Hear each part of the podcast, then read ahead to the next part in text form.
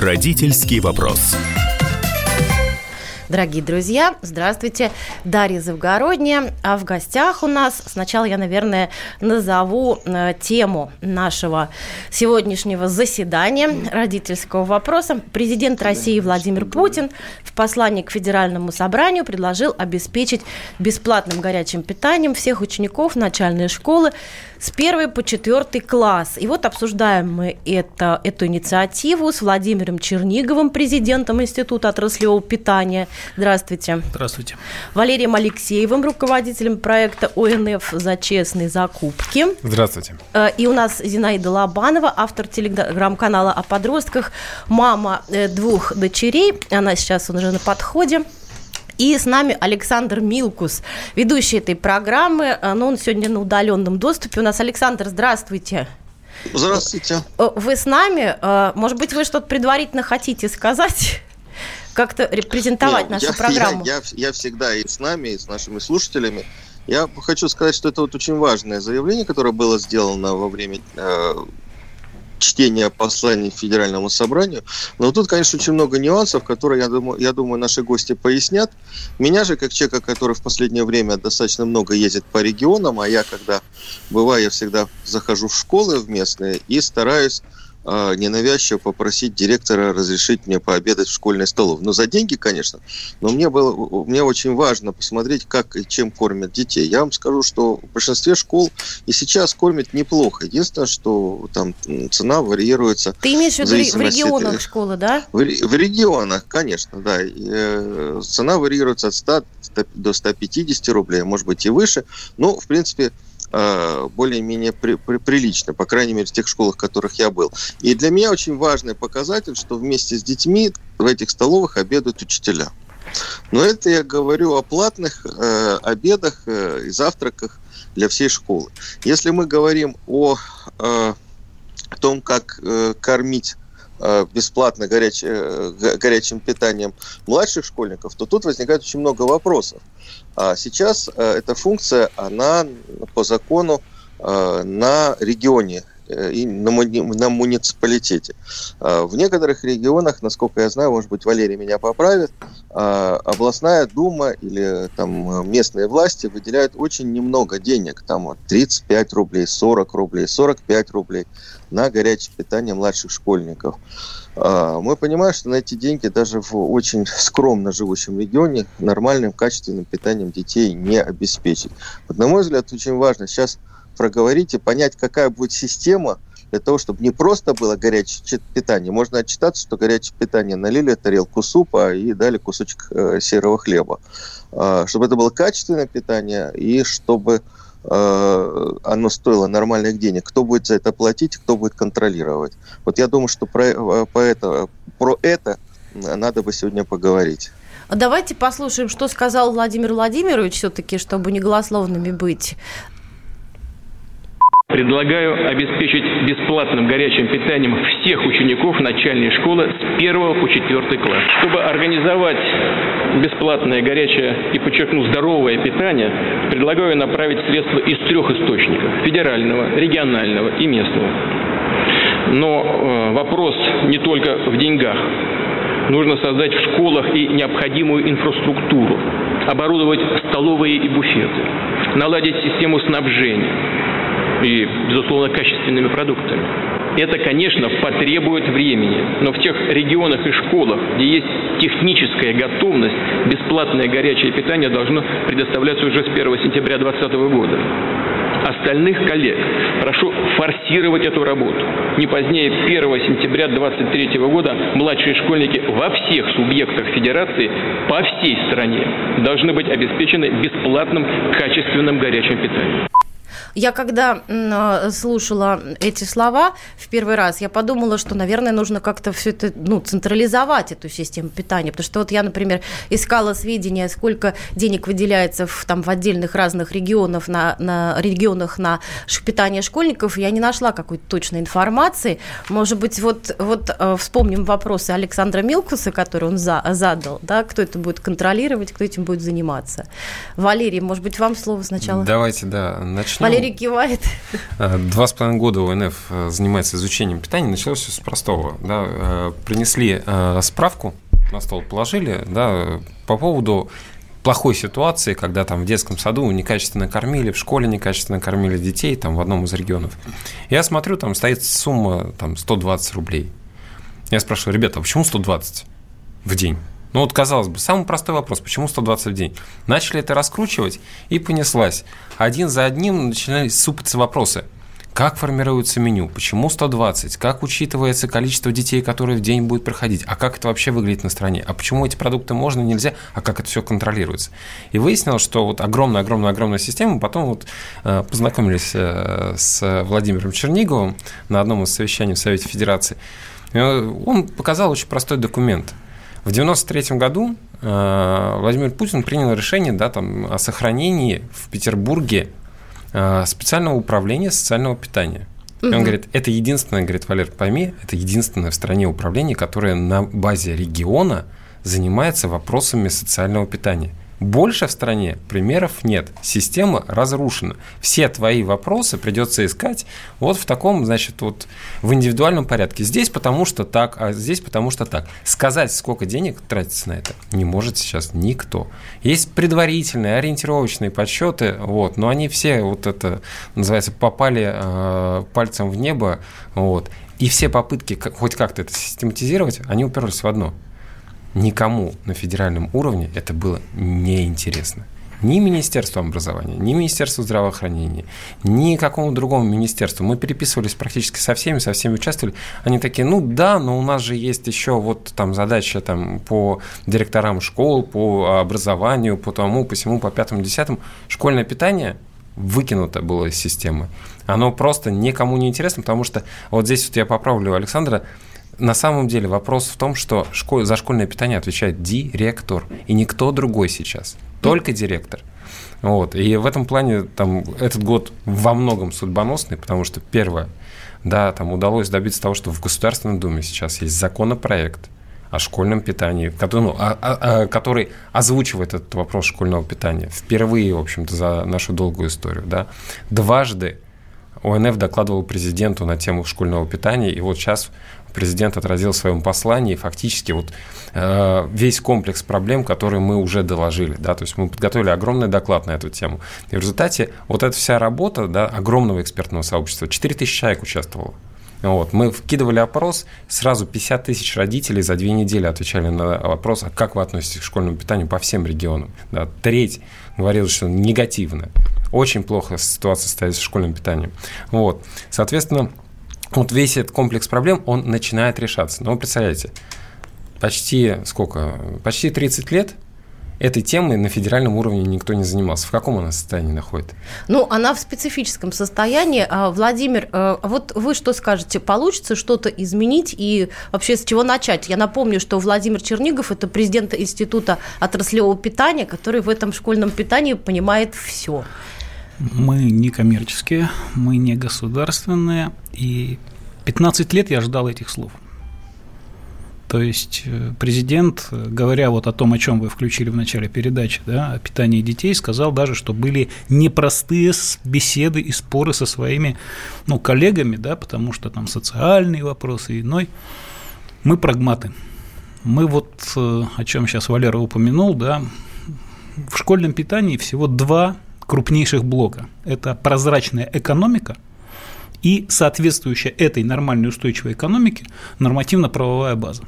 Ну, у, на, у нас с прозрачностью вот не здорово, мы только да. что об этом сказали. Так вот, любимый вопрос, почему 50, 100, 120, 150, да, у любого, ну, просто здорового человека с, там, с нормальной примитивной логикой, да, вопросы не вызывает, потому что есть рекомендованные нормы.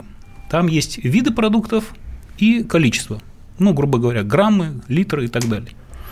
Берете норму, пересчитываете на средние цены в регионе, ну, все же в магазин ходят, да, там, на рынок, не суть, да, и у вас плюс-минус получается та сумма, которую там Камчатка, не знаю, Краснодарский край, Иркутск, ну, набор один, цены разные, условия разные, да? Ну, и да. у вас получается примерно сколько надо давать денег хотя бы на продуктовый набор. Угу. Вот когда в мае прошлого года на медиафоруме ОНФ Владимиру Владимировичу первым также задали вопрос о школьном питании, и он по итогам этого форума дал два поручения – разобраться с экономикой и разобраться с полномочиями. Мы в каждый субъект Российской Федерации отправили письмо с вопросом, что ответили президенту, и покажите, пожалуйста, как вот сегодняшние деньги вы ну, выделяете. Дайте методику, там, обосновать. То есть, ну как считаете тут? Нигде нет методики расчета финансирования, которое выделяется для питания детей. И ну, это то, откуда начинают ноги расти. А если посмотреть с другой стороны, чтобы вот, ну, родителей успокоить, отходы взвесьте. Драг... Если у вас там плохо, значит, с питанием непорядок. Дорогие друзья, вот в конце первой части нашей передачи мы пришли к выводу о том, что э, с питанием, с детским, э, школьным, вернее, ничего не понятно. Э, ну, раз, продолжим разбираться об этом во второй части передачи. Напомню, в гостях у нас Владимир Чернигов, президент Института отраслевого питания, Валерий Алексеев, руководитель проекта «За честные покупки», и Зинаида Лобанова к нам присоединилась, автор телеграм-канала о подростках, мама двоих детей, девочек девочек 15 и 12 лет, которые в школе у нее питаются. Вот в, следующем, э, в следующей части поговорим об этом. Иркутск. 91,5. Воронеж. 97,7. Краснодар. 91,0. Тюмень. 99,6. Анапа. 89,5. Владимир. 104,3. Барнаул. 106,8. Екатеринбург, 92,3. Санкт-Петербург, 92,0. Москва, 97,2. 97,2. Радио «Комсомольская правда». «Комсомольская правда». Слушает вся страна. Слушает вся страна.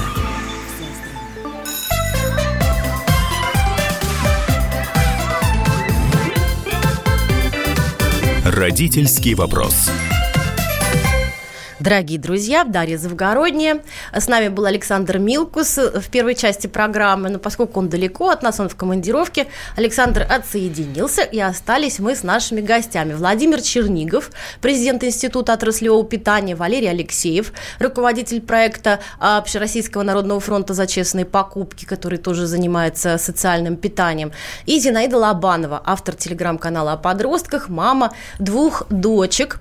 Обсуждаем мы а, вопрос вопрос о школьном питании, проблемы школьного питания, потому что президент наш э, в послании Федеральному собранию 17 января предложил обеспечить бесплатным горячим питанием и качественным здоровым питанием всех учеников начальной школы с 1 по 4 класс. Но у нас выясняется, что в принципе у нас полный полный беспорядок, э, разброд и шатание в, споре, в, в, в сфере школьного питания вообще. И э, я как репетитор, как учитель, я могу свою свою хочу лепту внести небольшую.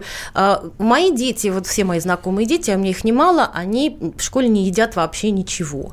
В принципе, вот если а, не льготный ребенок, он ест обычно, я помню, после четвертого урока мои все школьники доставали из рюкзаков бутерброды с сервелатом и начинали, значит, есть эти бутерброды с сервелатом. Причем, видимо, это какая-то у них мода была в классе, кто-то один принес, и все остальные начали носить. В общем, таким образом они питались у меня э, сервелатной колбасой, которую мне в их возрасте не давали. Им было 11-12 лет, это был пятый класс.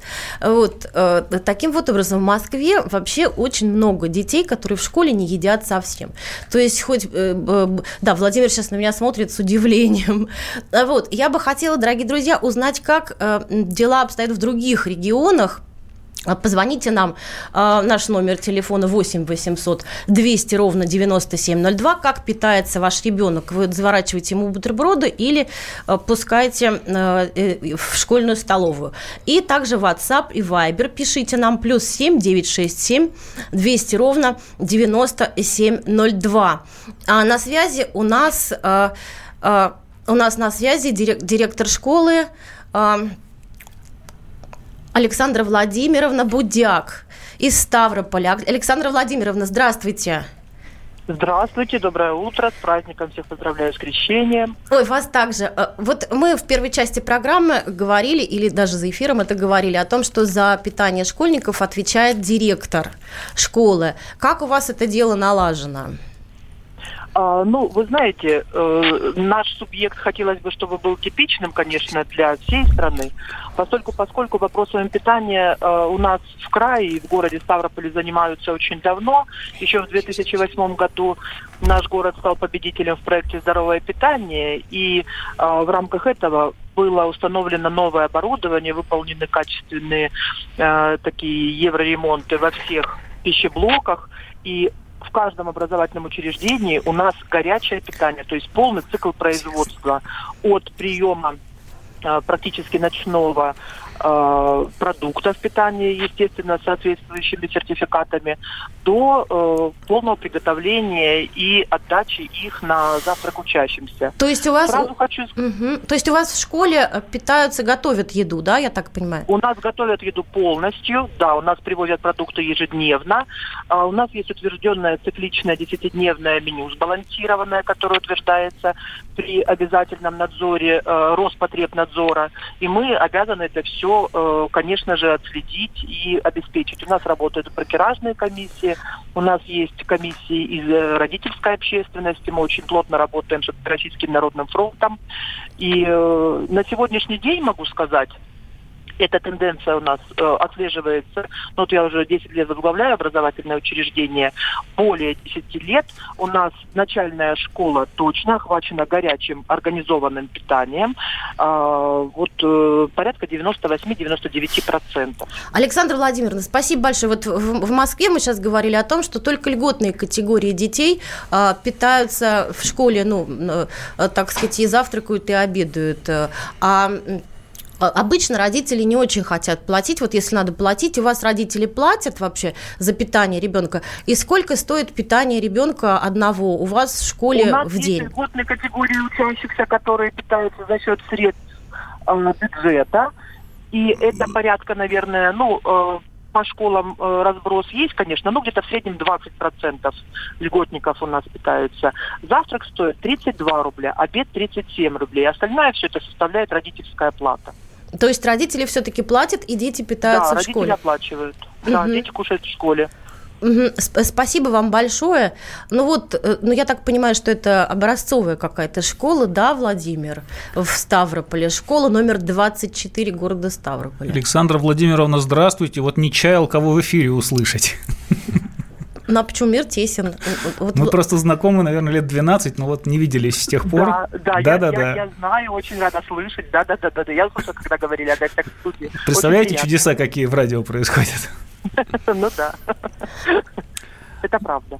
Ну Я... вот насколько, это насколько это типично, вот такая ситуация э, замечательная. Э, 32 рубля завтрак, 36 рублей обед, это же так вообще, какой-то коммунизм прям получается. Вызывает сомнение, честно скажу, боюсь, что речь идет о продуктовом наборе. Ставрополь все-таки у нас край такой плодородный, и если вот правильно закупают и из первых рук да, местные продукты, то, наверное, на сырьевой набор именно того, что идет там на завтрак, да, этих денег может хватать. Повторюсь, да, надо смотреть, надо смотреть ну, пристально, нормально, ответственно. Потому что если посчитать все, включая амортизацию оборудования, вот о которой президент сказал, да, готовность школ, инфраструктуры, оно же изнашивается, да, его вот там периодически там, раз в 10 лет хотя бы, в 12 все равно придется менять и так далее. Ну, опять же, вот по моим наблюдениям скромным, а, вся, все питание в московских школах, оно на аутсорсинге. А, то есть, э, как так называемое бортовое питание. Очень мало, так сказать, столовых, где готовят. Вот Зина, может быть, нам что-нибудь на эту тему скажет. Расскажи, пожалуйста, как питаются твои дети? Они у тебя льготные, да, по, по да, потере кормильца, они питаются бесплатно, и что они у тебя едят там в школе? У меня дети по потере кормильца, но я хочу сказать, что они едят э, в школе бесплатно не потому, потому что я не могу это обеспечить, да, вот, а, потому что им действительно нравится, они не все едят. Я сделала тут меню, что они едят, что нет, мы вчера все составили вместе. И у нас в школе, я специально узнавала, готовят повара, вот как и у директора, да, из Ставрополя, сейчас она сказала, что и я знаю, что у нас каждый год за этих поваров бьются, то есть это не просто так какие-то там люди пришли, да, а там, вероятно, какой-то есть рейтинг, я не знаю, это как в общем, как-то решается, и вот конкретно за этих поваров у нас каждый август идет битва, чтобы они у нас работали. А, а что едят? Расскажи. Едят они, угу. значит, э, у меня двое детей, да, я общий такой. Они едят пюре с куриной котлетой, сказали, что это хорошо. Они едят курицу в обжарке, едят овощное рагу и вызвал вопрос э, овощной суп с гренками. Поэтому я хочу сказать, что у меня дети обе профессиональные спортсменки, они, значит, художественной гимнастике. И у нас вопрос веса стоит очень остро. То есть вот прям у нас очень тут мы едим, тут мы не едим, тут, значит, булку мы не можем себе позволить. И я помню, что когда у нас было бортовое питание, вот то, что ты назвала, да, у нас все завозили, и это было ужасно совершенно, потому что это было все я так понимаю, что не успевали разогреть, это было все жирное, слипшееся. И был период, когда они носили вот эти судочки в школу. И, кстати, здесь я столкнулась с тем, что все очень по-разному относится. Я так понимаю, что это какая-то мода у подростков и даже чуть ли не мода школы. Потому что в нашем случае было вполне модно, наоборот, носить с собой еду. Это Ланчбокс, это же да, это, да, да, да. Это ты да. такой, ты за ЗОЖ, у тебя там все с собой, все правильно, и ты вовсе не лошок, которому, значит, мама дома дала поесть полезной еды как это было, ну вот, э, я знаю, что такое есть в других школах, где над детьми, которые там берут с собой. Дорогие друзья, у нас есть звонок. Син, спасибо. У нас дозвонился слушатель Алексей из Воронежа. Он нам сейчас расскажет, как там поставлено дело с питанием школьным. Здравствуйте, Алексей. Алло, здравствуйте. Я звоню из Воронежа. У меня э, старший сын закончил школу в Воронеже. Сейчас учится средний сын в седьмом классе в Воронеже. Я хотел сказать, ну, к сожалению, к сожалению, то, что вы говорите, вот эти все вопросы э, технологии, все там эти ремонты в этих, это не самое главное. Самое главное меню. И, к сожалению, меню э, сформировано из э, пшеницы, сформировано из вареных овощей, в которых не осталось никаких витаминов. Э, ну, небольшая ремарка, конечно, надо обратиться, посмотреть, как школьное питание организовано во Франции. Там 7 видов овощей в недельное меню включено и фруктов.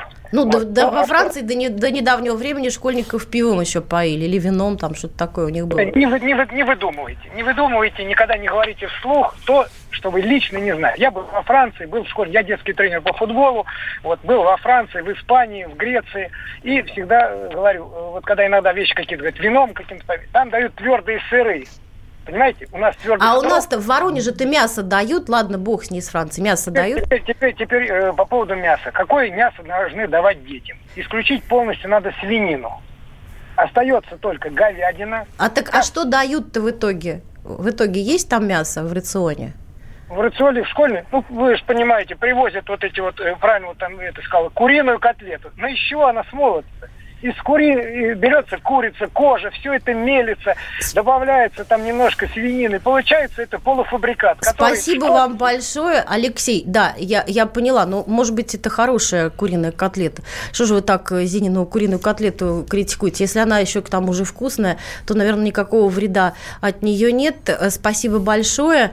Дорогие друзья, э, мы сегодня беседуем о школьном питании со специалистами. Вернемся через некоторое время в студии. Мы делаем радио для тех, кто хочет быть в курсе всех событий и ценит свое время. Специально для тебя мы создали новый сайт радиокп.ру радиокп.ру Подкасты, видеотрансляции студии, текстовые версии лучших программ. Слушай, смотри, читай. Политика, экономика, бизнес, технологии, наука. Все точки зрения – на новом сайте радиокп.ру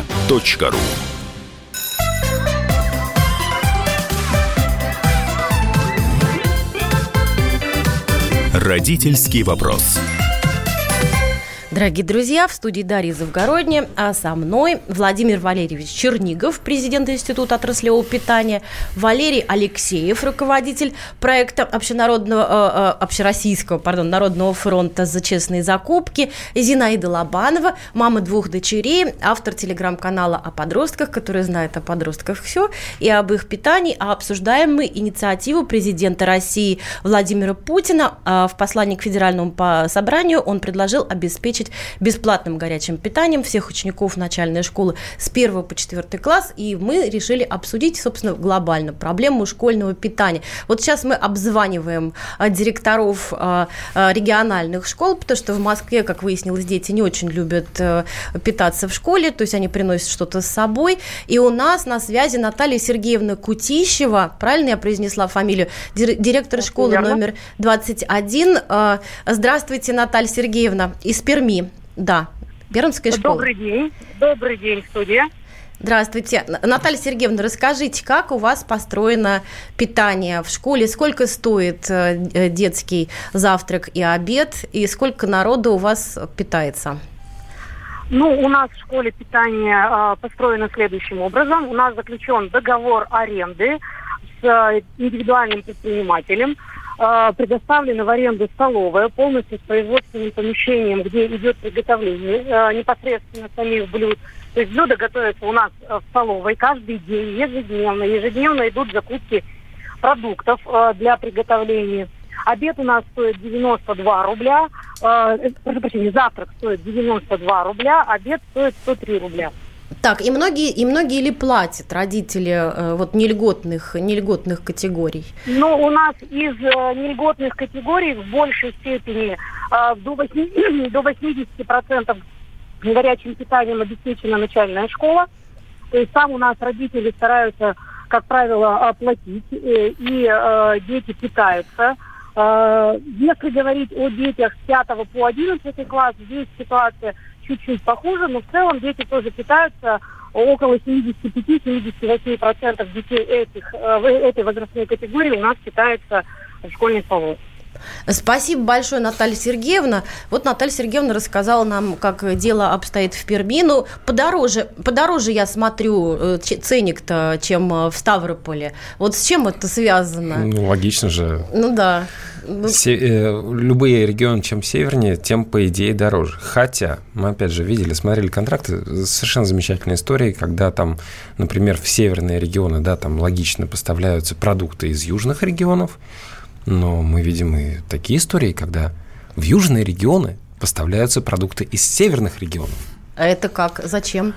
А, дело в том, что да, выигрывают организации на конкурсах, на конкурсах по 44-му закону. И дальше возникает один очень тонкий, но важный вопрос. Очень многие там директора и так далее говорят, вот 44-й закон плохой и так далее, вот давайте самое главное, э, отменим его, чтобы мы могли заключать вот с кем мы хотим, чтобы вот, вот Вася привозил продукты. Вот я заключаю с Васей, а не вот так вот там, да, на конкурсы уходить. Но самый-то большой вопрос не в, в организации, которая там не конкретно поставляет, а самый вопрос большой в приемке. А как директор школы будет принимать говядину? Вот в Вологде провели очень интересный эксперимент. Они а, собрали 80 организаций, школы, больницы, детские сады, и все продукты, которые они покупали, они сказали, ребят, все хорошо, вы продолжаете покупать, но поставка будет на склад. На склад, который мы отдельно разыграем конкурс, и склад будет смотреть за каждой продукцией. Мы все это будем записывать и вести. Во-первых, снизилась потребность в продуктах на 15%, они статистику посмотрели. А во-вторых, они начали уходить такие вещи.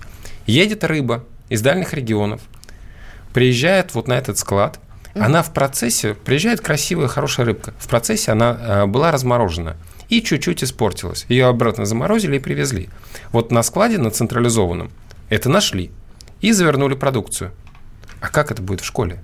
В школах нет такого оборудования, в школах нет возможности любую из этих партий взять и тут же э, посмотреть, качественное, некачественное. Вот. Если там продукты гниения нет, что это вообще говядина или буйволятина, к примеру, которую вот так визуально не отличишь. Вот.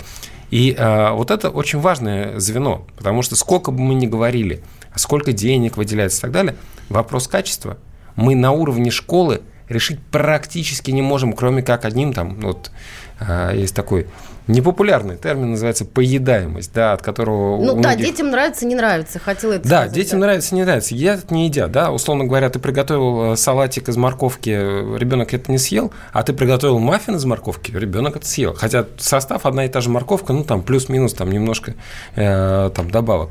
И вот э, А этот процесс тоже нужно настраивать. И вот насколько у директора школы может быть компетенция на то, чтобы сделать такое меню, которое дети съедят. Владимир что-то хочет сказать, очень важное. Да, я буквально хотел на что обратить внимание. Наталья Сергеевна сказала, что помещение столовой передано в аренду индивидуальному предпринимателю. Я озвучила цифры свои, да, 92 рубля завтрак, 103 обед. Похоже на правду, потому что в этой цене лежит плата за аренду, налоги, которые платит индивидуальный предприниматель, в местные, кстати, бюджеты, да, то есть они не уходят там в федерацию. Видимо, расходы, которые он несет. Это вот то, о чем я сказал, когда вот мы со Ставрополем говорили, да, что там 32, а здесь 92. Санпин-то в России один, но вряд ли в три раза отличаются цены, да, там Ставропольские и в Перми. Поэтому скорее вот эти цифры да, вызывают у меня больше доверия к тому, насколько корректно посчитана стоимость, для того, чтобы этому предпринимателю было интересно, выгодно заниматься. Ну а все остальное, вот, поддерживаю Валеру, что по физическому контролю качества именно, про безопасность даже говорить не хочу, да, вот, качество поставляемой продукции, ну, школа, она беспомощна.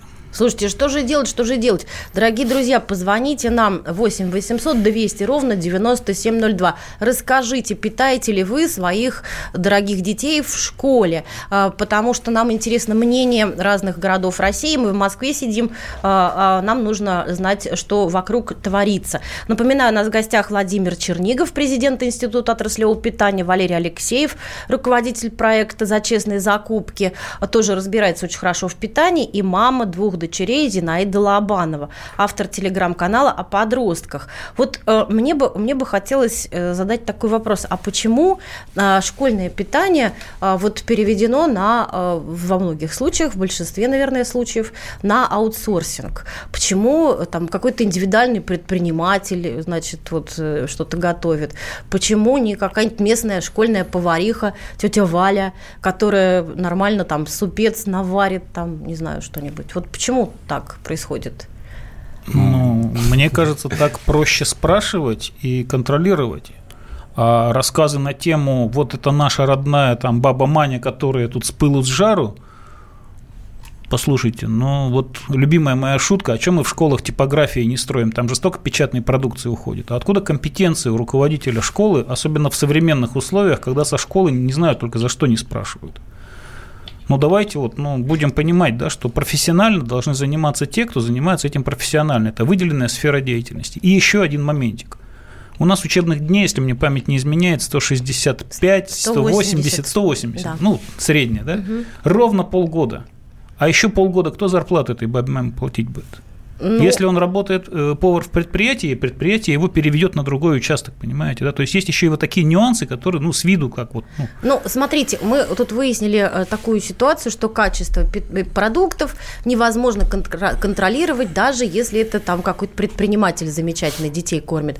То есть кто отличит буйволятину от говядины? Правильно я поняла, Валерий? Вот здесь вот, да, дополню Владимира, здесь есть очень важный нюанс. Почему, значит, вот с Баб Мани такая история сложилась? Потому что мне директор школы рассказывал, говорит, пришла аутсорсинговая компания, начала кормить, выгнали нашу повариху, в общем, кошмар и ужас, э, никто есть не может. Мы эту нашу повариху им посоветовали, они ее наняли, все стало опять хорошо, и вот так вот у них прокручивалось там несколько циклов с разными компаниями, одна и та же повариха продолжала работать. Такие истории тоже есть, но самый принципиальный момент, раньше-то повариха кому относилась? А раньше она относилась к соответствующему министерству, которое занималось пищевой промышленностью в Советском Союзе. Давайте, ну, по-честному. А сейчас кому повариха относится? А ни к кому. Министерство здравоохранения она не нужна, Министерство образования она не нужна, Роспотребнадзору она не нужна три раза. Вот, поэтому, соответственно, вот вопрос, да, там, поварихи, да, там, человека, который фактически варит кашу э, всего там питания, вот, он как бы вот подвис. Вот. А еще момент такой, знаете, почему на аутсорсинг многие перешли? Mm. Очень просто. Аутсорсинг позволяет выстраивать в регионах такие большие модели. И где-то это по-честному делали, да, там новые большие модели питания. А где-то это делали с, ну, давайте так, по-честному, с преступными целями. Мы выявили вот такие преступные цели, так называемые картельные сговоры, в 42 регионах передали в ФАС, и там больше 50 возбуждено уже дел, там суммы миллиардные. Мы приходили во всякие правительственные учреждения, показываем им цифры, говорим, а вы знаете, что вот такое социальное питание, они хватаются за голову, говорят, ничего себе, Мы смотрим вот маленькие регионы. В маленьком регионе огромная компания и не нефтянка, а питание. Вот, то есть э, э, э, ну, вопрос перехода был во многом связан с еще экономическими мотивами. Но это была попытка, безусловно, была попытка перейти к какой-то новой модели, да, хоть как-то эту бабманию вернуть в, в чувство. Но мы сейчас говорим о том, что как-то надо научиться контролировать всю эту ситуацию, которая все равно контролю, так сказать, тотальному по-прежнему не поддается. А хорошо бы, чтобы поддавалось. Вот я, например, когда готовилась к этой передаче, я посмотрела, что 3 миллиарда рублей крутится в сфере питания школьников. А вот, э, вот, ну, Умножьте это... на 100. Это а, минимум. Но это вот по данным разных моих замечательных вот коллег на 100, в СМИ. Прям смело. Э, то есть не 3 миллиарда, а, а 300 миллиардов. А 300 миллиардов. От. Дра... О, батюшки Светы, поговорим, От. поговорим об этом в следующей части нашей программы. Дорогие друзья, не переключайтесь, обсуждаем школьное питание. Политика. Владимир Путин приехал в Японию на саммит большой... Экономика. Покупательная способность тех денег, которые вы... Аналитика. Что происходит правильно, а что происходит Технологии. В последнее время все чаще говорят о мошенничестве с электронными подписями. Музыка. Всем привет. Вы слушаете «Мир музыки». Радио «Комсомольская правда». Слушает вся страна.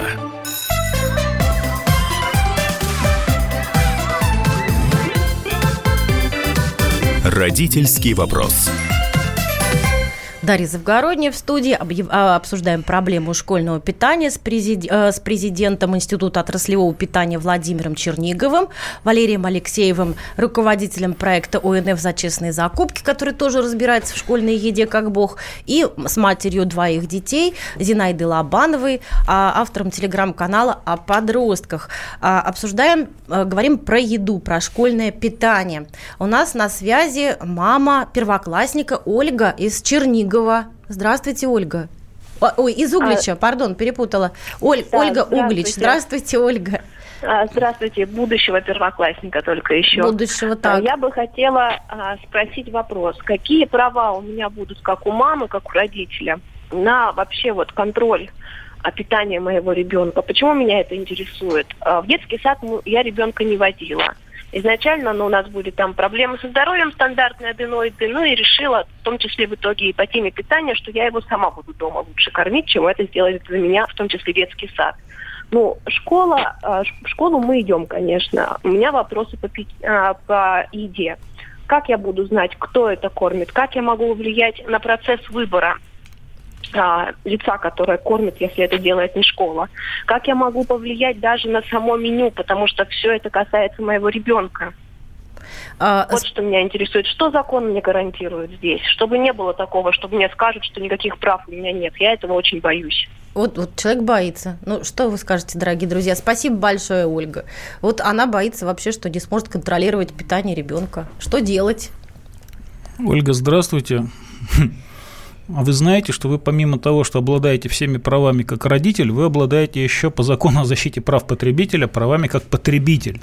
И в этом смысле тоже являетесь законным представителем своего ребенка. Поэтому, начиная от того, на каком основании и кому да, будут вами передаваться деньги, если вы будете оплачивать питание в школе, и заканчивая всеми данными, которые вы хотите узнать, вам обязаны эти информации, ну, эту информацию давать открыто и отвечать на те вопросы, которые она может у вас вызвать. Поэтому, как минимум, советую да, ну, изучить э, ровно то, что вам будут показывать и предлагать, и задавать вопросы, если вам что-то не ясно. То есть вот первая позиция – это неравнодушные родители, вы явно неравнодушная мама, поэтому я думаю, что все будет в порядке. Да, ну там обсуждайте это, конечно. У нас вообще, я смотрю, слушатели наши демонстрируют высокий градус недоверия к официальным институтам. Пишет э, слушатель, «А в школах, э, в школах готовят не, э, не готовят еду, а закупают. Неизвестно, кто и где ее готовил. В вузах вообще нормальной столовой нет. Тра-та-та. Сейчас можно есть только это уже другой. Сейчас можно есть только то, что приготовил сам. Все остальное на маргарине и приводит к болезням ЖКТ. Единственный выход – носить с собой в кашу, кашу в контейнере. Можно еще и носить яблоко и морковь. Вот так вот отвечают наши слушатели. Uh, у нас еще есть Николай Балашиха. Николай, вот выскажитесь по, по шестиклассник у вас, я так понимаю, да? Выскажитесь по поводу да, да, да, школьного я питания. Я вот у меня ходит шестой класс, школа 15 в Балашихе. И э, он отказался у меня абсолютно кушать в этой школе. Абсолютно. Сколько я пытался добиться, он говорит, мне не нравится, как кормят. Очень невкусно и плохо. Пытался пройти, посмотреть в школу, как это. Там обставлена так охрана и все, что невозможно пройти. Не пускает. Родителю невозможно пройти. Да, не, не, бесполезно там. Покажите, как кормят. Я хочу посмотреть, чем и как кормят. Бесполезно. Вот все на замке, и охранник стоит. Пройти это очень сложно, чтобы посмотреть, как Спас- Спасибо вам вот. большое. Спасибо. Зин, э, вот расскажи, ты заскучала, по-моему. Расскажи, как ты решала проблему контроля за питанием твоих школьников? Ты пыталась прорваться в столовку? Ну, я могу сказать, как э, мать, которая периодически проверяет все, что ей говорят подростки. А, что на самом деле есть, должен быть контакт просто с классным э, педагогом. И все это решается через классного педагога. Действительно, в школу нельзя заходить, это совершенно правильно. И во всех школах, насколько я понимаю, это существует правило. Ты пишешь заявку классному педагогу или там директору, если ты хочешь пройти к директору, тебе согласовывают какой-то день, время, ты приходишь и Любую информацию, которую ты хочешь получить, ты можешь получить. Это первое. Второе, ты можешь попросить там классного педагога, в конце концов, сфотографировать, что на завтрак, обед, ужин, там понедельник, вторник, среда, четверг, и это все посмотреть. А, меня в данном случае больше беспокоит то, что у нас очень мало фруктов и овощей. Я так предполагаю, что если еще там южные регионы как-то с этим будут полегче справляться, то какой-нибудь Дальний Восток, да, там... Овощей катастрофически Яблоки, мало. бананы, я не знаю, что там, я уж не мечтаю о грейпфруктах. Ну, в общем, все, что, где есть хоть немножко витаминов, которые нашим детям так необходимы, да, их просто будет ноль. И вот это вот большая проблема, мне кажется, и я, мое личное переживание с тем, что когда вот сейчас этот вопрос будет как-то решен Сверху. Сверху, я все-таки буду использовать слово централизованно, то этих фруктов, овощей, как бы их вообще будет еще меньше. И... Смотрите, вот хороший вопрос затронула про фрукты. Несколько, не, ну, значительное количество лет назад я писала мою заметку о школьном питании, проникла в школу, где работала моя мама, и поела там э, обед. Мне дали половинку киви. Так я и написала. Мне дали половинку киви. Потом на меня все набросились в этой школе, потому что детям положено целые киви целый плод киви. Вопрос, куда делась вторая половинка киви? Почему она уменьшается, например? Почему фруктов не докладывают? Вот вопрос. Ну, смотрите, там в каждом конкретном случае нужно разбираться индивидуально. У нас был совершенно дикий пример, когда значит, координатор проекта «За честные закупки» Антон Гетта выезжал в один из субъектов и приехал в детский сад, знали о том, что он приедет. Заходит э, в группу, висит расписание еды. Здесь написано там, значит, яблоки. Дети, были ли яблоки? Вкусные яблочки? Дети такие, не было! Хором. То есть, ну, готовая ситуация, тут вот такой, значит, ответ. Соответственно, а, важный момент для родителей, просто вот то, что называется ЦУ. У родителей есть право доступа к столовой, как минимум подойти и мало того посмотреть. В рамках чего? У родительского комитета есть полномочия по включению родителей в бракеражную комиссию, которая вообще принимает продукты принимает вообще отраслевую вот, систему питания внутри школы. У родительского комитета есть возможность обратиться и к уполномоченной, и в ОНФ, и в прокуратуру да, ну, то есть, ну, то есть можно. Вот, вот, и Роспотребнадзор, безусловно. Друзья, к сожалению, нам надо уже заканчивать. Как-то мы быстро так. Владимир показывал э, символ денег. Ну, киви стоит денег, то есть самое э, тяжелое ну, по стоимости это белки животного происхождения и фрукты. А зачем тогда такой дорогой фрукт закладывать в меню? Вот надо разбираться.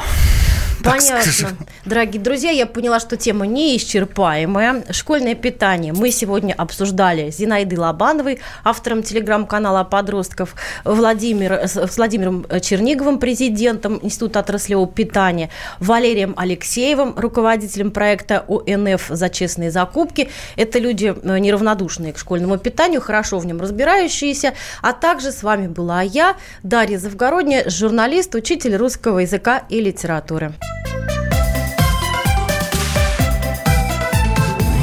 Родительский вопрос. Мужчина и женщина. На каждый вопрос свое мнение. Говори, говори, что ты... Почему именно сейчас? Они в 14-м, когда начали Донецк и Луганск долбать так, что пух и перья летели. Так ты сейчас-то ему зачем этот вопрос задаешь? Я задаю вопрос. Тихо. Накал страстей на радио «Комсомольская правда». Семейный подряд Норкиных в поисках истины. По средам в 8 вечера. Просто о сложном в программе «Простыми словами». Да я не Америку открываю. Больше? Я, я не понимаю, Подожди, когда этот беспредел закончится. Не знаю.